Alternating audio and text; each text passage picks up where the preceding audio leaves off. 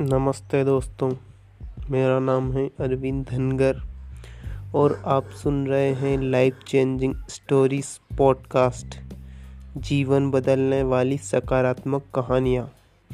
दोस्तों, आज हम सुनेंगे कैलेंडर बदलिए, अपनी संस्कृति नहीं, अपनी संस्कृति की झलक अवश्य सुने।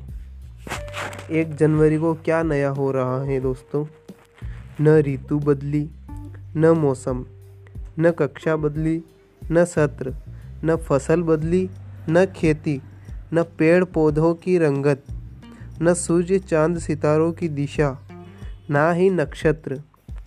एक जनवरी, आने से पहले ही सब नववर्ष की बधाइयाँ देने लगते हैं। मानो कितना बड़ा पर्व हो। नया केवल एक दिन ही नहीं, कुछ दिन तो नई अनुभूति ही होनी चाहिए। आखिर हमारा देश त्योहारों का देश है। ईसवी संवत का नया साल एक जनवरी को और भारतीय नव वर्ष विक्रमी संवत चैत्र शुल्क प्रतिपदा को मनाया जाता है। आइए देखते हैं दोनों का तुल्यात्मक अंतर। पहले नंबर पर, प्रकृति। एक जनवरी को कोई अंतर नहीं, जैसा दिसंबर, वैसी जनवरी। वहीं चैत्र मास में चारों तरफ़ फूल खिल जाते हैं, पेड़ों पर नए पत्ते आ जाते हैं। चारों तरफ़ हरियाली। मानो प्रकृति नया साल मना रही हो। दूसरा, मौसम वस्त्र। दिसंबर और जनवरी में वही वस्त्र, कंबल, रजाई, ठिठुरते, हाथ, पैर, लेकिन चैत्र मास में सर्दी जा रही होती है। गर्मी का आगमन होने जा रहा होता है। तीसरा विद्यालयों का नया सत्र।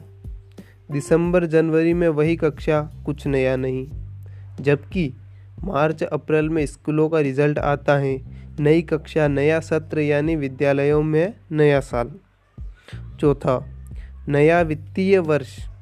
दिसंबर जनवरी में कोई खातों की क्लोजिंग नहीं होती, जबकि इकतीस मार्च को बैंकों की ऑडिट क्लोजिंग होती हैं। नए बही खाते खोले जाते हैं। सरकार का भी नया सत्र शुरू होता है। पांचवा, कैलेंडर। जनवरी में नया कैलेंडर आता है। चैत्र में नया पंचांग आता है। उसी से सभी भारतीय पर्व, विवाह और अन्य मुहूर्त देखे जाते हैं। इसके बिना हिंदू समाज जीवन की कल्पना भी नहीं कर सकता। इतना महत्वपूर्ण है ये कैलेंडर, यानी पंचांग। छठा, किसानों का नया साल। दिसंबर, जनवरी में खेतों में वही फ़सल होती हैं, जबकि मार्च, अप्रैल में फ़सल कटती हैं। नया अनाज घर में आता है तो किसानों का नया वर्ष और उत्साह।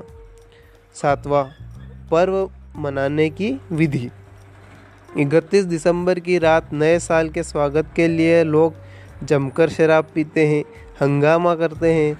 रात को पीकर गाड़ी चलने से दुर्घटना की संभावना रेप जैसी वारदात, पुलिस प्रशासन बेहाल और भारतीय सांस्कृतिक मूल्यों का विनाश दोस्त।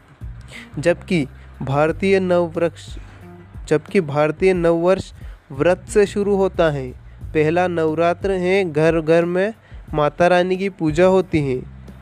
शुद्ध सात्विक वातावरण बनता है, आठवां। ऐतिहासिक महत्व। एक जनवरी को कोई ऐतिहासिक महत्व नहीं है, जबकि चैत्र प्रतिपदा के दिन महाराज विक्रमादित्य द्वारा विक्रमी संवत की शुरुआत, भगवान झूलेलाल का जन्म, नवरात्र प्रारंभ ब्रह्मा जी द्वारा सृष्टि की रचना इत्यादि का संबंध इस दिन से है। एक जनवरी को अंग्रेज़ी कैलेंडर की तारीख और अंग्रेज़ मानसिकता के लोगों के अलावा कुछ नहीं बदला। अपना नव संवत ही नया साल है।